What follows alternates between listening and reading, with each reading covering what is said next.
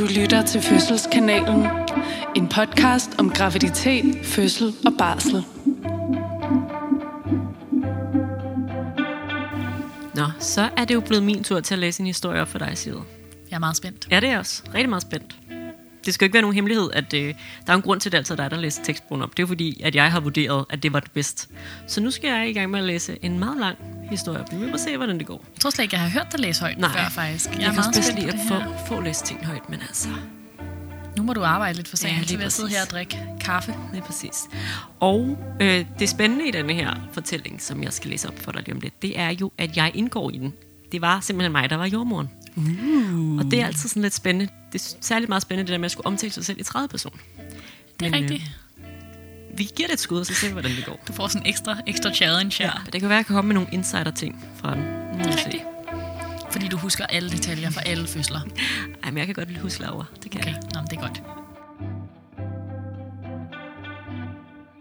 I det følgende vil jeg fortælle om min graviditet, fødsel og efterfødsel af lille søster S, som i dag er et år gammel. Jeg har i forvejen et barn F på tre år og to måneder.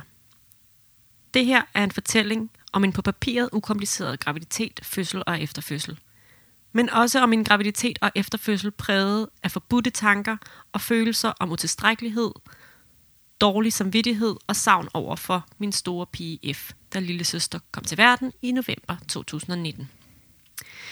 Fordi jeg var dårlig til at passe på mig selv og række ud efter hjælp efter fødslen, fik de her følelser lov til at overtage og dannede grobund for en efterfødselsreaktion. Det er også en fortælling om, at man selv midt i en verdensomspændende sundhedskrise kan finde sig selv igen, hvis man tør række ud efter hjælp og ikke ser det som et nederlag eller et udtryk for, at man er en dårlig mor. Jeg håber med den her fortælling at kunne gøre op med ideen om, at efterfødselsreaktioner udelukkende kommer som en reaktion på en traumatisk fødsel. De kommer som en reaktion på forældreskabet. På at have høje forventninger og glemme at sænke baren og glemme at passe på sig selv. I efterfødslen oplevede jeg et ekstremt fokus på barnets vækst og udvikling, og ikke særlig meget på min vækst og udvikling som nyfødt andengangsmor. Nok særligt fordi det var anden gang. I dag har vi desværre ikke et system, der er særlig gode til at gribe de sårbare nyfødte forældre. Min fortælling er ikke ment til at skræmme. Det er ment til at opfordre alle, der skal være forældre, om de så er første- eller flergangsforældre, til at passe på dem selv, for der er ikke andre, der kan gøre det for dem.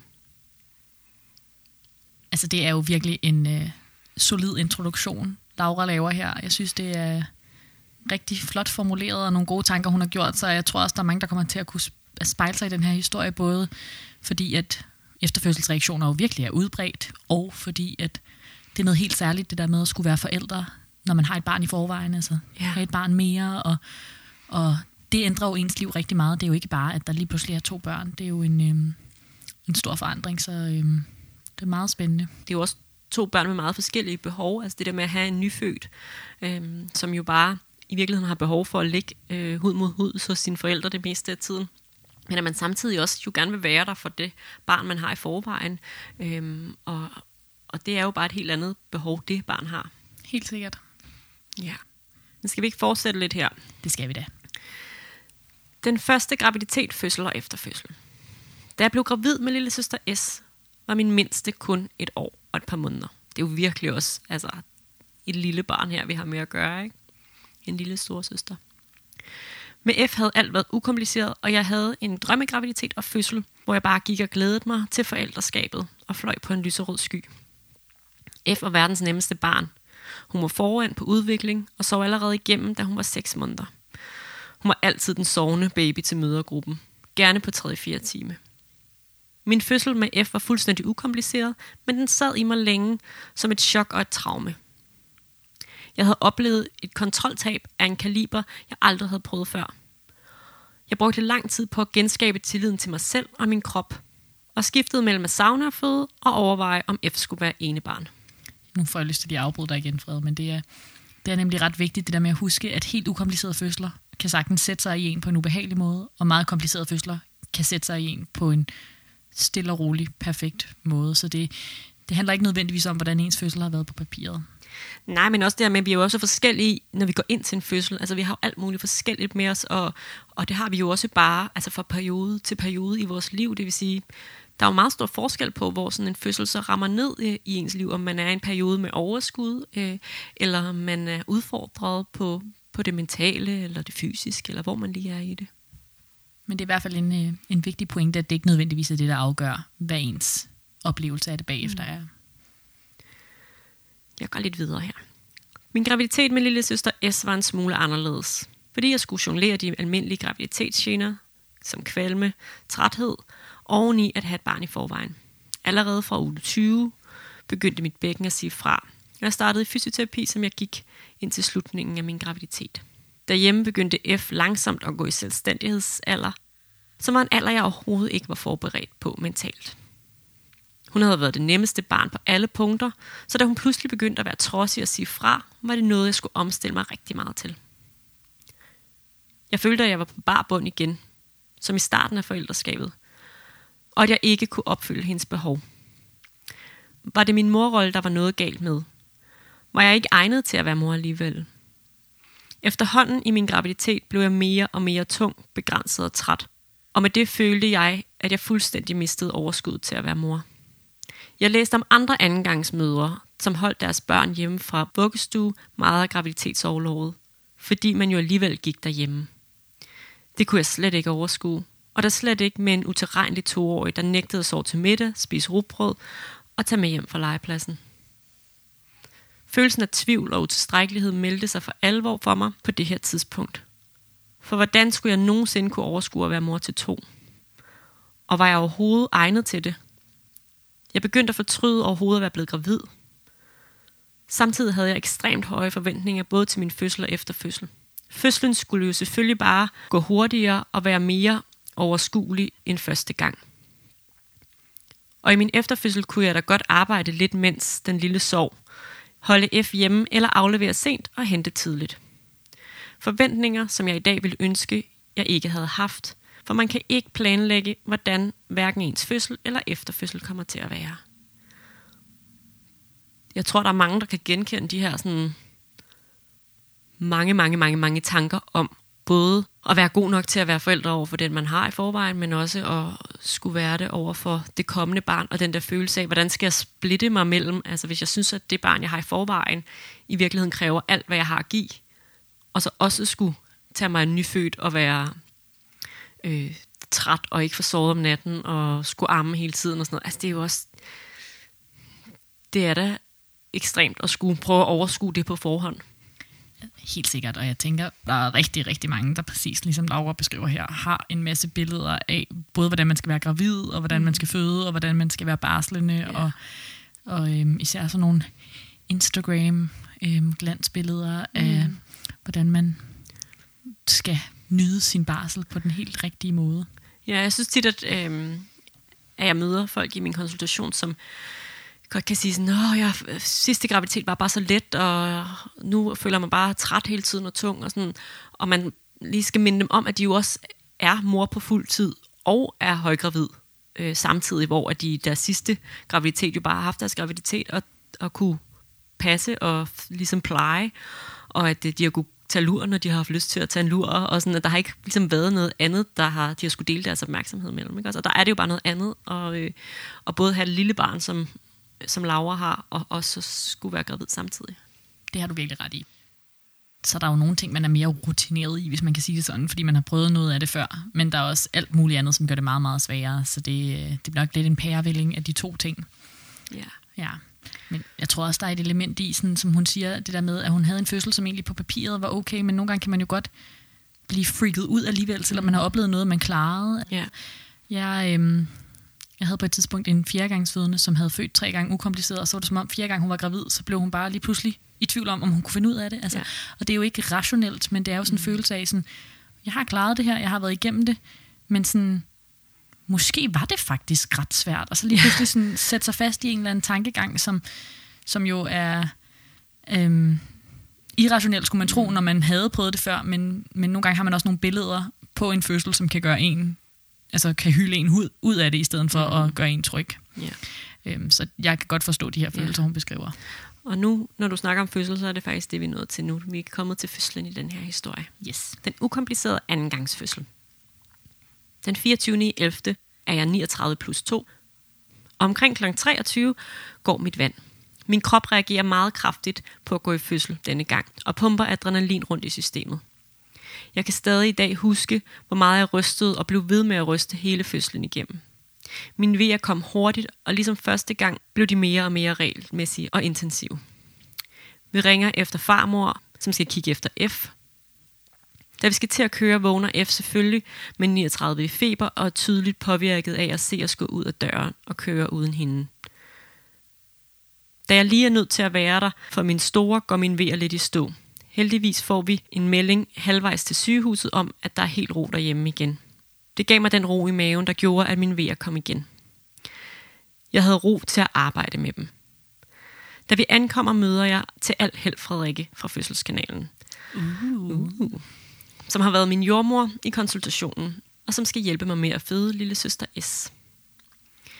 Jeg kan stadig huske, at jeg bare med det samme følte en ro helt ned i maven, fordi Frederikke kendte mine behov og ønsker og kendte til mine følelser om min første fødsel.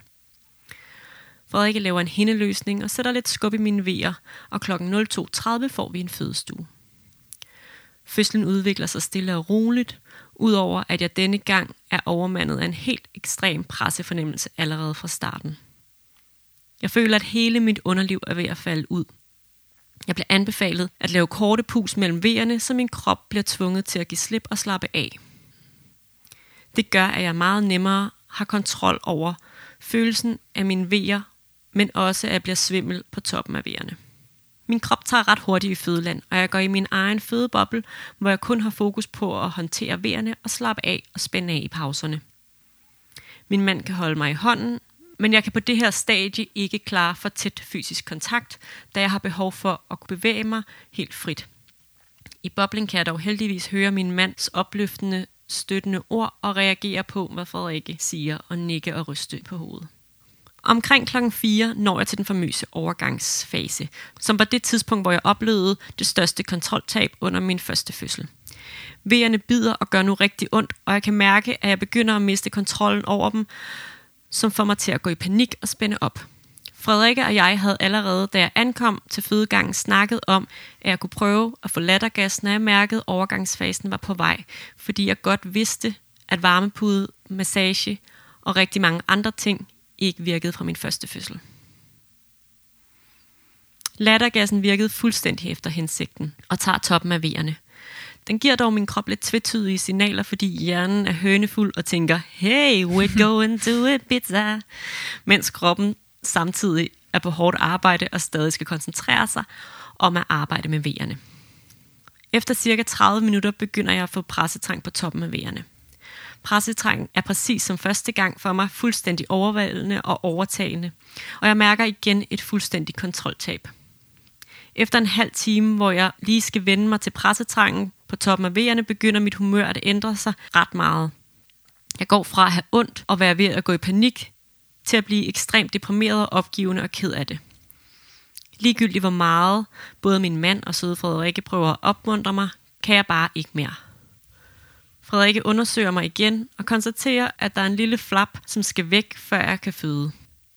Jeg indskyder lige en ting her, Frede. Det er ret interessant, det hun siger, altså både med sådan hendes humørskift, øhm, men især den der følelse af, sådan, jeg kan ikke mere. Mm. Det er jo virkelig en klassiker for det, hun også selv kalder overgangsfasen. Det er ikke sikkert, at man ved, hvad overgangsfasen er, men det er sådan skiftet imellem, at man udvider sig, og barnet ligesom trænger ned igennem bækkenet, og man snart skal ind i pressefasen. Sådan den ja. periode der, hvor at, at der er noget, der ændrer sig i fødslen.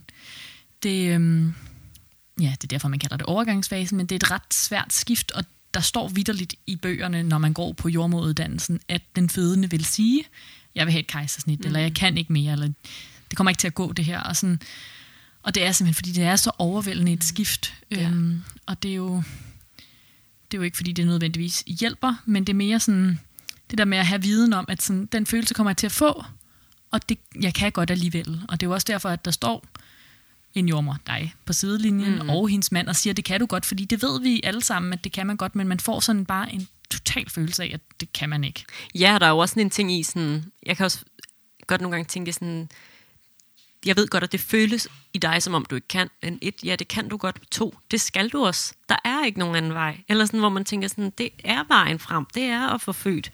Og der er heldigvis ikke så lang tid tilbage. Men det er der, hvor man virkelig tænker sådan, det kan mm. du sagtens sige, agtigt. Mm. Ja. ja. Nå, lad os Nå, høre, vi kom fra det, det her lille, den lille sidste flap. Frederikke undersøger mig igen og konstaterer, at der er en lille flap, som skal væk, før jeg kan føde. Hun får lov til at massere den væk under et par vejer. Det betyder, at hun giver mig massage af livmorhalsen, og det var nok det bedste smertelindring, jeg overhovedet havde oplevet i hele min fødsel. Interessant. Ja, og det er faktisk sådan en, øh, det her med at, at massere en kant væk, øh, det er ikke noget, jeg sådan ynder at gøre, men det, det sker alligevel for nogle flergangsfødende, fordi at de netop er der, hvor man har det sådan, du kan ikke mere, og du har brug for at få født. Øhm, og så er det en måde, man ligesom kan, kan få fødslen skubbet lidt på vej. Fordi hvis man har en lille del af livmorhalsen tilbage og begynder at presse på den, så er der en risiko for, at det hæver op og bliver noget værre rod. Øhm, men hvis man i stedet for lige kan få den masseret væk, så barnets hoved kan komme forbi og, mm. og komme ned på bækkenbunden, så man kan presse barnet ud, øhm, så er vi ligesom lidt tættere på målet. Helt sikkert. Så en gang imellem tilbyder jeg det. Og så er det bare meget forskelligt det her med, for nogen er det vildt ubehageligt. Men lige for Laura, så er det faktisk rigtig, rigtig rart. Og det her, Laura er ikke den eneste, øhm, hvor jeg har oplevet, at det faktisk kan virke lindrende eller behageligt. Mm. Og det er jo, jeg har lyst til at indskyde, sådan, når man siger massage, det kan være lidt sådan svært at lige sætte et billede på ens indre øhm, på, hvordan det her ser ud. Men det er jo oppe i vagina, at der stadig er lidt livmormund tilbage, svarende til, at man måske er sådan 9-10 cm åben. Ikke? Man er ikke helt åben, der er lige en lille kant. Og ordet massage er jo sådan, det er jo det, det er, fordi man bruger sine fingre til sådan at prøve at trykke det lidt væk. Men, men det er jo ikke, altså, jeg vil i hvert fald ikke bruge det nødvendigvis som en smertelindringsform, så meget som man vil bruge det for at komme længere i fødsel, og det er jo noget, man selvfølgelig skal snakke med den fødende om, hvis, hvis man vurderer, at det giver mening, fordi der er så lidt tilbage, og fordi der er den her pressetrang, og man tænker, nu skal vi lige have den sidste kant væk. Men det er jo ikke, det er jo ikke tiltænkt som sådan lændemassage eller... Nej, det er meget noget. sådan middel til målet. Præcis. Det er ja. ikke sådan ting som smertelindring. Det er derfor, jeg synes, det er ret interessant, at hun faktisk ja. synes, det lindrer. Men hun kommer med en god forklaring her. Okay. I dag tænker jeg, at det faktisk er lidt tabubelagt at snakke om, fordi hun med stor sandsynlighed ramte mit G-punkt under massagen. Mm-hmm. Og det tænker jeg jo, det kan i hvert fald godt være rigtigt. Og jeg tror også, at det kan være bare det her med, at, at den her flap måske er lidt i klemme mellem et babyhoved og, øh, og hende selv, og det så, at den så kommer væk faktisk er vildt, vildt lettende. Men det kan mm. også godt være, at hun har ret i, at der simpelthen er noget der. Mm. Øhm, og det er, jo, det er jo meget interessant. Vi har snakket om det lidt i den, i den episode, vi har lavet, der hedder Gasmic Birth. Og det er jo sådan meget sjovt med sådan nogle ting, fordi der er jo ikke er noget, der er jo ikke noget seksuelt i det, jeg gør ved øh, Laura. Og det er jo ligesom, når jeg undersøger, sådan, så er det på en eller anden måde jo noget andet. Altså, øhm, men jeg kan godt forstå, hvad hun mener med, at det godt kan være lidt tabubelagt, fordi det er jo... Øh, sådan noget, som ikke er noget, vi snakker så meget om, det her med den her tynde grænse, der er mellem sex og fødsel i virkeligheden. Ja, og altså helt sikkert gå ind og lytte til Orgasmic Birth, fordi det er nemlig det er både super spændende, og så giver det også bare rigtig god mening, når man tænker over det, ja. at de her ting hænger sammen, fordi det er jo ens altså underliv, som man bruger, når man føder, og øhm, det er jo også noget af det, der ligesom er lidt på spil i forhold til brystvortestimulation og mm. få mhm. gode vejer på den måde. Ja. Øh, oxytocin er jo det der spændende hormon, som både sådan er nydelse og afspænding og gode vejer på en og samme tid, og det er bare det er jo noget af det allerfedeste ved kroppen, at de der ting kan hænge sammen. Ja. Men øh, meget, meget spændende. Det er virkelig nice, mm. at hun har den oplevelse. Mm. Den aktive pressefase var en ren forløsning. Jeg husker ikke særlig meget fra selve fasen, fordi min krop fuldstændig overtog magten, og jeg egentlig bare lod mig rive med. Pressefasen var havde kun syv minutter, og jeg havde det lidt som om, jeg på et tidspunkt havde et blackout. Og da jeg kom tilbage til bevidstheden, igen pressede jeg en gang, og så fik jeg baby op på maven. Det var meget surrealistisk, og jeg kiggede flere gange undrende på min mand og baby S, indtil jeg havde fattet, at det rent faktisk var slut. Jeg havde tilegnet mig nogle overfladiske bristninger, som skulle sys, og selvom de var overfladiske, vil jeg næsten sige, at den værste del af efterfødslen var syningen. Jeg var ikke længere i adrenalin- og oxytocin-ros på samme måde som under fødslen, hvilket gjorde, at alle berøringer og dermed også syningerne for mit vedkommende føles meget intense og ubehagelige. det jo gør mig jo altid sådan lidt ærgerligt at høre bagefter sådan nogle ting. Ikke? Også fordi det skal jo helst ikke være for intenst at blive syet, og det skal helst ikke være det værste ved fødslen. Altså der skal man jo, jeg tænker da i set i bagklogskabens lys, så skulle der, hun da sikkert have haft noget mere bedøvelse. Nu kan jeg jo ikke lige huske sutureringen Nej. efter fødslen, lige må jeg bare ærligt indrømme. Øh, men, øh, men jeg synes, at det er vigtigt at, at sige, at hvis man ligger og skal syes, og synes, det er meget, meget, meget øh, ubehageligt, og ikke kan være med til det, så er det altså godt at sige det, sådan, så vi kan give noget mere bedøvelse, sådan, så man, man kan være med til det, og det er helt rigtigt. Man er jo super sådan, hudløs, og det hele føles meget voldsomt, og, øhm, og en gang imellem kan der selvfølgelig godt være sådan et eller andet element af, at hvis man skal sætte to sting, og man skal til at bedøve og skal bruge en masse, altså skal stikke en masse gange for i sig selv at bedøve, øhm, at det kan give mening bare for de to sting overstået, men det synes jeg også, man skal være med til at vurdere. Det vil sige, at så plejer jeg da at sådan snakke med den, der skal syes om, sådan, hvad, hvordan føles det her, og hvor meget, når du, når du bare mærker mine hænder, hvor meget, øh, hvor ondt gør det på dig, og hvad, hvad tænker du selv, du kan være med til, ikke? Ja, det, det kan jo også godt være, det er det, der er sket, men det er jo sådan en virkelig underlig kombination af, at man kan få masser af smertelindring, når man skal syes. Altså det er ligesom, når man bliver syet andre steder, hvis man har fået hævet en tand ud, eller fået ja. skåret sig eller et eller andet, så skal man selvfølgelig have bedøvelse, så man ikke kan mærke, at man bliver syet. Men så er der også bare elementet af, at når man lige har født, så bare det, at man bliver rørt ved, altså man bliver jo ikke sådan følelsesløs. Man kan bare ligesom ikke mærke smerte, men, men nogle gange det, at der ligesom er nogen, der rører ved ens underliv, kan også bare være totalt overvældende. Så mm. det er sådan en situation, som man skal sådan samarbejde med jordmoren om at finde ud af, hvor meget smertelingen skal man have, hvordan skal man ligge, mm. øhm, yeah. og hvornår skal vi gøre det og sådan nogle ting. Ikke? Yeah. Men øh, helt sikkert, det er ikke meningen, at det skal være sådan Nej, mega det skal ikke være det værste. Det skal Nej. det simpelthen ikke. Nej. Den psykisk hårde efterfødsel og den snigende efterfødselsreaktion. Det var en helt anden oplevelse at komme hjem fra hospitalet anden gang end første gang. Vi var indlagt 24 timer til observation på grund af GPS, som jeg havde døjet med de sidste to måneder af min graviditet. Hjemme ventede storesøster, som ikke havde set sine forældre i to døgn, og havde enormt behov for fysisk kontakt og opmærksomhed. Min krop skreg på at ligge ned og komme mig oven på fødslen, men jeg følte, at jeg var nødt til at prioritere mine børn. De tidspunkter, jeg ikke armede, prøvede jeg at bruge sammen med min store datter og vise hende, at jeg stadig elskede hende. S var på rigtig mange områder et fuldstændig andet barn end F. De første seks måneder sov hun maksimalt 30 minutter ad gangen om dagen. Hun ville ikke tage sut eller flaske, og den eneste, der rigtig kunne trøste og putte hende, var mig. Det reagerede F voldsomt på. Hun blev meget jaloux og meget ked af det, når jeg skulle arme og vugge S. Jeg blev ekstremt påvirket af hendes reaktion, som psykisk stadig sidder i mig den dag i dag. Fra på det tidspunkt af begyndte jeg at fortrænge den kærlighed, jeg havde over for S, for hvis jeg nu bare ikke viste, at jeg elskede hende, ville F måske ikke være så jaloux. Så ville hun forstå, at jeg ikke elskede S mere end hende, jeg begyndte at gemme mig væk, når jeg armede S, og jeg lagde hurtigt S fra mig, når F kom ind i rummet. S var dog et barn, der havde ekstremt meget behov for fysisk at kunne mærke mig for at finde ro, så på rigtig mange områder begyndte jeg at føle mig mere og mere utilstrækkelig som mor. Efter de første to måneder begyndte jeg ikke rigtig at føle noget mere. Jeg kunne ikke mærke kærlighed til min mand og mine børn, og alting blev egentlig bare gråt og sort. Det føltes som om, jeg var en tom skal uden noget indeni. Som om jeg egentlig bare gik rundt i en verden, jeg ikke rigtig forholdt mig til, men bare var der. Jeg nægtede fysisk samvær med min mand, mest af alt fordi jeg var ekstremt hudmæt, fordi S skulle være så fysisk tæt på mig. Jeg følte ikke, at jeg kunne trøste S og være en god nok mor over for hende, og jeg begyndte at være mere og mere ked af det. Når jeg endelig lagde mig i sengen om aftenen, og hele huset sov, kunne jeg ikke sove. Når jeg lå og slappede af, havde min krop lyst til at flygte, og jeg kan stadig i dag genkalde mig følelsen af at have lyst til at løbe væk fra det hele. Bare snige mig ud, uden nogen opdagede det. Det er sådan meget klassiske symptomer på en efterfødselsreaktion, det her. Det her med, at man begynder at blive mere og mere sådan følelsesforladt, og at tingene begynder at være lige meget, og også at man får den her følelse af, både sådan, jeg har ikke lyst til at være her, og nogen kan også få sådan en følelse af, måske ville det faktisk være bedre, hvis ikke jeg var her. Mm. Måske ville de andre have det bedre uden mig.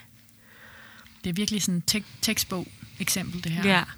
Og det er jo bare så sådan, man har jo lyst til at blive sådan, kan mærke også, og selvfølgelig også fordi jeg øh, har mødt Laura og kender Laura sådan, i hvert fald i sådan jordmor med ret godt, fordi jeg også fulgte hende i hendes graviditet, så, så jeg kan mærke, at jeg sådan bliver meget påvirket af den her sådan, følelse af at høre de her sådan, tanker, hun har gjort sig omkring øh, både sin sådan, rolle som mor og det her med ikke rigtig at kunne leve op til sine egne forventninger nogen steder. Altså hun, jeg synes, hun beskriver meget det her med ikke at være en god nok mor over for sit nye barn, ikke at være en god nok mor over for det barn, hun havde i forvejen, og heller ikke være en god nok øh, kæreste over for sin mand. Altså, det er virkelig sådan en følelse af utilstrækkelighed, som bare sådan gennemsyrer alt, hvad hun skriver her.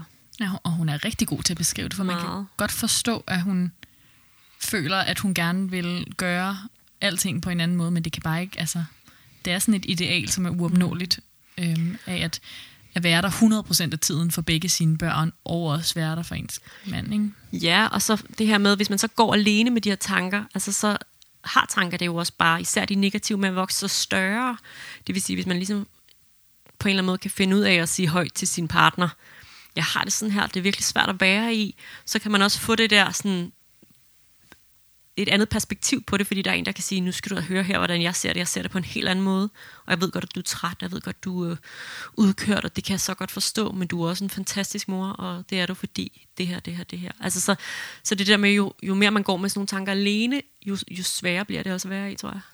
Ja, der sker jo også et skift. Altså, det går fra at være rigtig svært det hele og uoverskueligt, til at det bare bliver sådan ligegyldigt, og hun bliver følelsesforladt, mm. som hun selv siger. Ja. Ja. Vildt. Nå.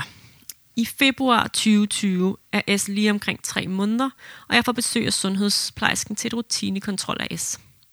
Hun kunne godt mærke, at der var noget, der var helt off med mig, og insisterede på, at jeg udfyldte en screening for efterfødselsreaktioner igen. Problemet var bare, at jeg nægtede at se, hvor skidt jeg havde det.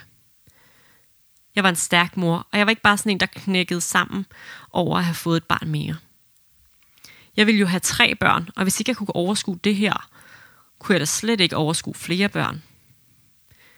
Jeg skulle bare tage mig sammen. Da sundhedsplejersken læser screeningen igennem, siger hun, at hun har på fornemmelsen af, at jeg pynter lidt på det hele. Hun er faktisk rigtig sikker på, at jeg har det rigtig skidt.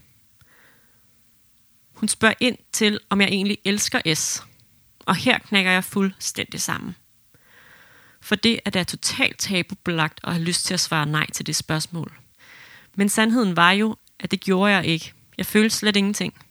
Det var her, jeg blev opmærksom på, at jeg nok havde brug for hjælp. I midten af februar, kun få uger inden Danmark blev lukket ned på grund af corona, startede jeg hos en psykolog. Vi fandt hurtigt frem til, at jeg måske i realiteten havde fået en stressreaktion efter fødslen, fordi jeg havde sat ekstremt høje forventninger op til mig selv og mit moderskab, og det at blive mor for anden gang. Jalousi er en helt naturlig reaktion fra F på at blive store søster, og jeg burde acceptere følelsen frem for at prøve at eliminere den og se mig selv som årsagen til det hele. Jeg skulle have sænket baren, accepteret, at livet lige nu var i undtagelsestilstand, og at barslen anden gang var helt forskellig fra første gang, fordi der var en hverdag for F, som stadig skulle køre. Jeg havde på en eller anden måde fået sagt tilpas mange gange til mig selv, at jeg var en dårlig, uegnet mor, så det var blevet min nye virkelighed.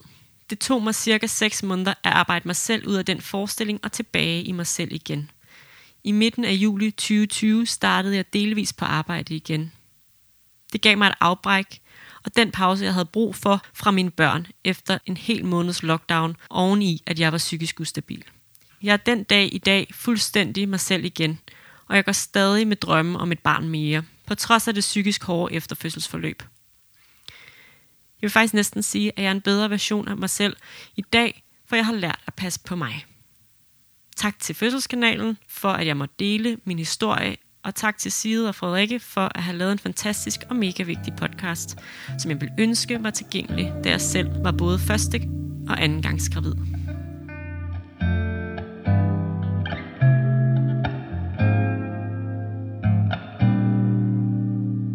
Nå, Ja, det er sødt. Jeg synes virkelig, at Laura har nogle gode refleksioner hele vejen igennem sit forløb, og jeg tror, man, altså man kan godt høre, at hun har arbejdet med den her oplevelse, fordi hun har mange sådan forklaringer og Jeg skal både se, hvad det var, hendes tankemønstre var, og forklare, hvorfor hun tænkte, som hun gjorde, men også, hvorfor det ikke var hensigtsmæssigt. Og øhm, jeg tror rigtig, rigtig, rigtig mange forældre oplever noget af det her, og så kan det blive værre eller mindre slemt øhm, fra person til person. Ja. Men, men det er bare sådan virkelig genkendeligt, det hun beskriver for Ja. rigtig mange af de gravide, som jeg møder til daglig. Og det var også derfor, vi synes, det var så vigtigt at tage Lauras historie med. Øhm, fordi i virkeligheden havde Laura skrevet ind, dengang vi skrev ud på Instagram, at øh, vi ville begynde at dele fødselshistorier. Der skrev hun, og så skrev hun, vi bad jo folk om at skrive en kort forklaring af deres fødsler, og så skrev hun bare sådan et eller andet med, at hun havde født ukompliceret to gange. Øhm, og så tror jeg, i den sådan mængde af beskeder, vi fik, der tænkte vi sådan, Nå, men dem har vi nogle stykker af nu, så det behøver vi ikke. Og så ved jeg ikke, af en eller anden grund, så fik Laura og jeg skrevet lidt frem og tilbage, og hun fortalte om sin efterfødselsreaktion. Og så bad jeg hende om at skrive hendes historie med fokus på det, fordi jeg synes, det var en virkelig vigtig, sådan et virkelig vigtigt budskab, hun havde omkring det her med, at ja, efterfødselsreaktioner kan ramme alle, og det kan godt være, at hvis man har en rigtig traumatisk fødsel, eller har haft et har oplevet noget traumatisk i løbet af sin graviditet, at man er en lille smule mere sådan prone til det. Men man kan også bare have haft helt ukomplicerede graviditeter og fødsler, og stadigvæk få det, fordi, som Laura også så fint beskriver, fordi man på en eller anden måde har fået sat for store forventninger op til sig selv, eller i hvert fald ikke føler, at når man så står i det, at man kan leve op til de tanker, man har om sig selv. Mm, og det er bare svært at lave så stor en livsforandring, som det er at få et barn, om det så er det første, eller det andet, eller det tredje, eller hvad Ja. det er. Så vil det ændre en masse ting i ens liv, og det kan, det kan bare være en stor mundfuld, og, Ja. og svært at kapere helt alene i hvert fald. Ja, og det er jo det der med, sådan, jeg plejer altid at sige, at det er sådan bare sådan next level forældreskab, når man får et barn mere, og også, altså hvis man så ender med at få tre eller fire børn. Altså fordi man jo, ja, så har man en masse med øh, fra første barn, som man ligesom kan hvile sig tilbage i, at man øh, lige pludselig ved, hvordan det er at holde barn, og man har prøvet at amme før, hvis man har, har gjort det, og sådan, at man, man har ligesom nogle ting, som sidder i ens krop, og som måske ikke er lige så besværligt anden gang, som det var første gang. Men lige pludselig skal du jonglere forskellige børns behov, og, øhm, og det gør bare, at det bliver next level, mm. at skulle, skulle finde ud af, hvordan man så skal være forældre Helt på flere sikkert. niveauer. Ja, man skal både altså, jonglere, at der er børn, der er forskellige aldre, som derfor har brug for noget forskelligt, men også, at det bare er forskellige personer. Ja, helt rigtigt. Man skal lære det, det nye barn at kende og finde ud af, hvad det har brug for. Ja, og man tænker tit sådan, jeg må få et barn, der minder lidt mm. om, om det, jeg har i forvejen. Og det, det er altså bare ikke altid, man gør det. Det er ikke. Det er ingen garanti. Men øh, jeg tænker, at vi bare vil sige tusind tak for, at Laura skrev sin historie til os, og vi måtte dele den. Ja. Ja.